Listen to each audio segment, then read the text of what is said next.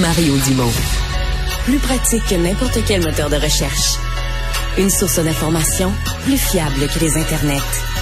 Pour savoir et comprendre, Mario Dumont.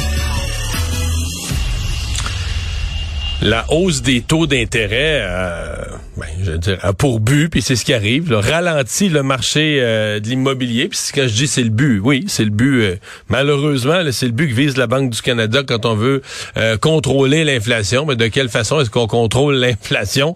On contrôle l'inflation en calmant la capacité des gens d'acheter, en calme. Mais ben, si les taux d'intérêt sont plus élevés, oui, les gens vont être moins moins enclins à être prêts à, payer cher pour leur propriété.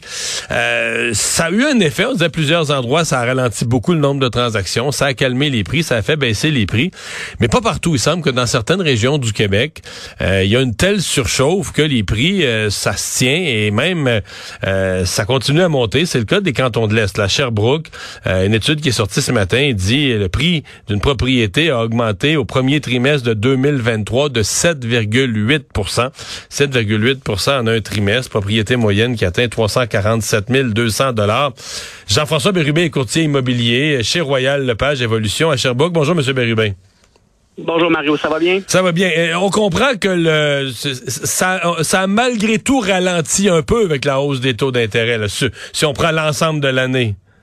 Oui, on a eu une baisse vraiment là au dernier trimestre de 2022. Euh, en fait, janvier, février 2023 ont été particulièrement tranquilles, mais le mois de mars a littéralement explosé, qui a fait en sorte que les statistiques ou les attentes qu'on avait vis-à-vis du ralentissement euh, dans la région de Sherbrooke, on l'a pas senti du tout, même au contraire. Et avec le mois de mars, donc quand on met ensemble les chiffres du trimestre janvier, février, mars, ça fait un trimestre fort sur le plan de l'immobilier. Et avec la hausse qu'on voit, une hausse des prix de 7,8% c'est quand même euh, étonnant, impressionnant dans un contexte de hausse des taux d'intérêt que les gens continuent à être prêts à payer plus cher pour des propriétés.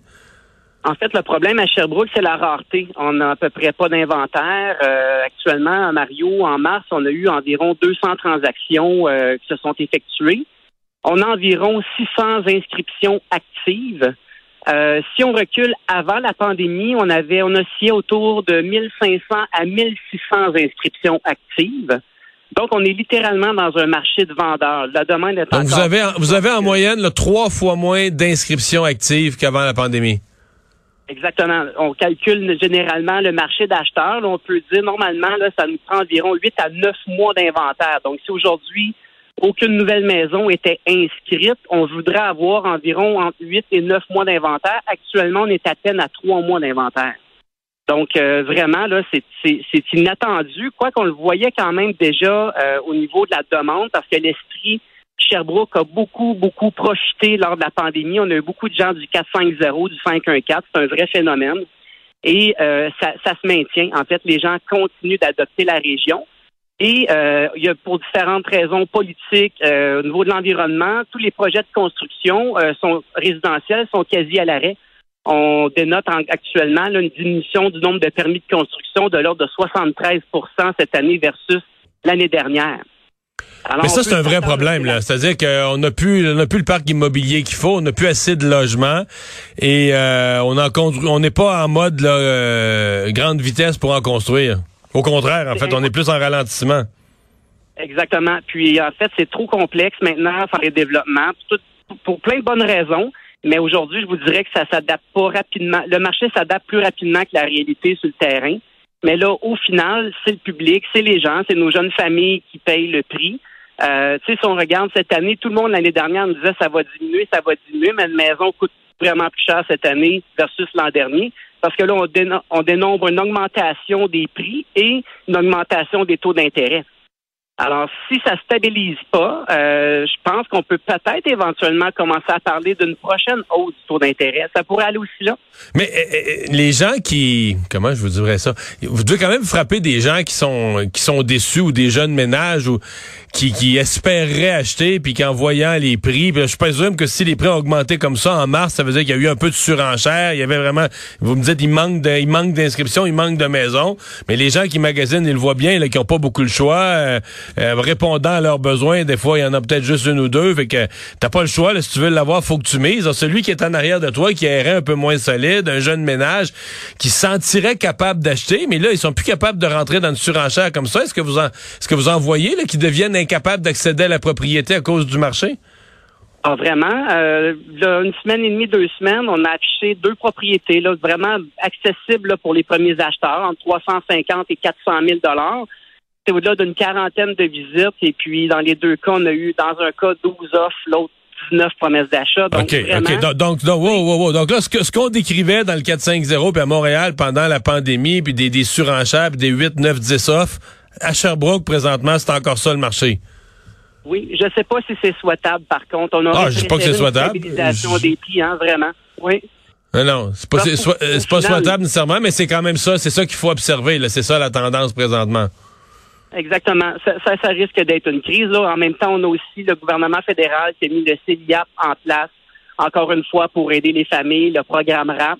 Mais à un moment donné, le marché, euh, il continue de progresser. Il faut dire aussi, Mario, qu'en Estrie, on avait quand même beaucoup de rattrapage. On prend par exemple Trois-Rivières, qui est une des régions où euh, l'augmentation des prix a été la plus importante.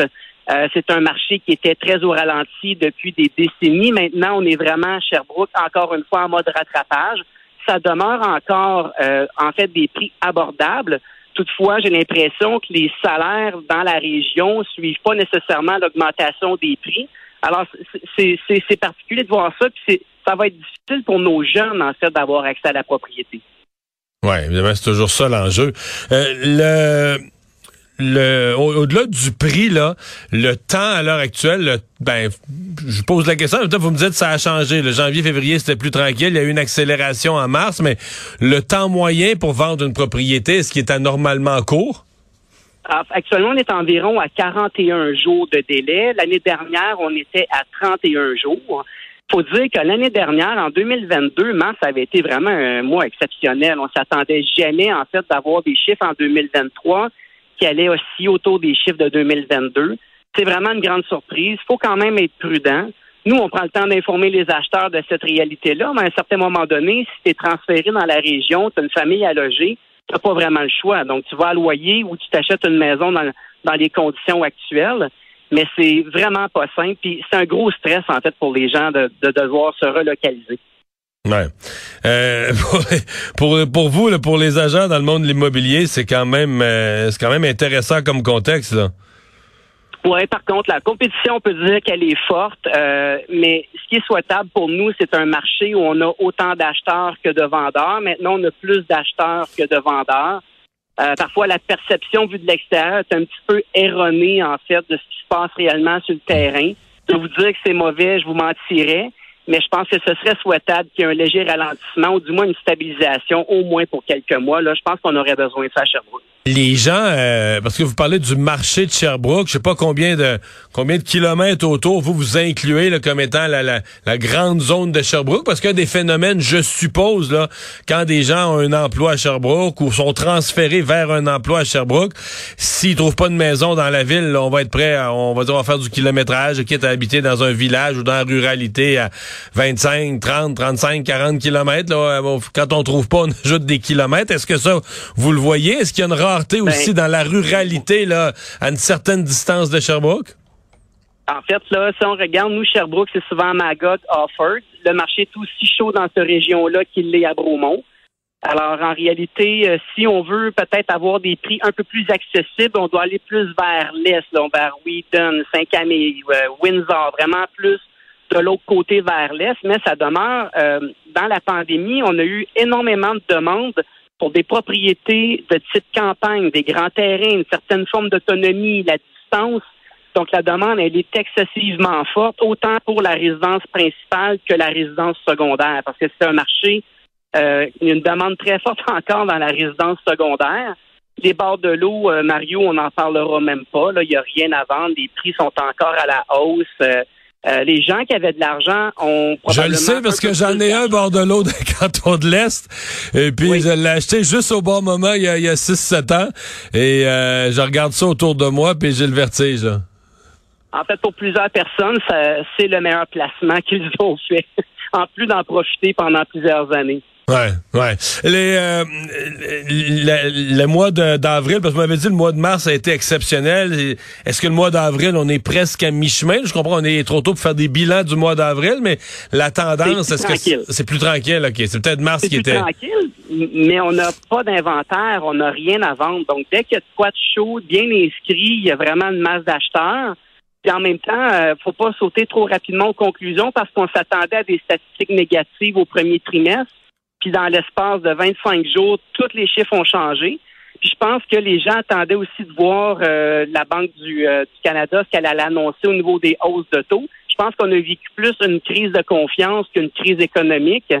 Euh, puis là, on a eu en fait une confirmation cette semaine qu'il n'y aurait pas d'augmentation de taux. Puis on, on, peut aussi s'y fier parce qu'on a quand même toute la région de Vancouver, Toronto, qui ont connu quand même des marchés, des périodes un peu plus difficiles. Puis j'imagine que la Banque du Canada va s'y plus sur ces grands marchés-là. Mais présentement, on sent une légère accalmie, mais je suis pas en train de vous dire que ça va mal. On n'est pas là du tout, du tout au moment où on se parle.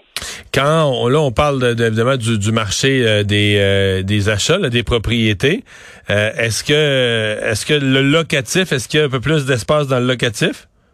Pas du tout. actuellement, là, justement, j'ai une connaissance à moi qui vit à Montréal. Sa fille euh, vient étudier à l'Université de Sherbrooke et puis on cherche un appartement pour elle, puis on a énormément de difficultés à trouver. Il y a eu beaucoup, beaucoup de construction dans le locatif, euh, mais tous les logements sont complets. Évidemment, quand il y a une demande forte puis que le taux d'inoccupation est faible, le coût du loyer augmente. Donc, euh, c'est, c'est comme on disait tout à l'heure, c'était pas souhaitable. On est encore vraiment dans ce chemin-là présentement ça va être fascinant de voir, je vous dirais peut-être plus là, juin, juillet, là, la mi-année, pour voir un peu le parcours se dessine comment. Mais pour l'instant, on voit pas de crise à l'horizon pour les gens qui veulent vendre, mais pour ceux qui veulent trouver, ça demeure un défi très important. Jean-François Bérubin, merci beaucoup. Merci Mario. Au revoir.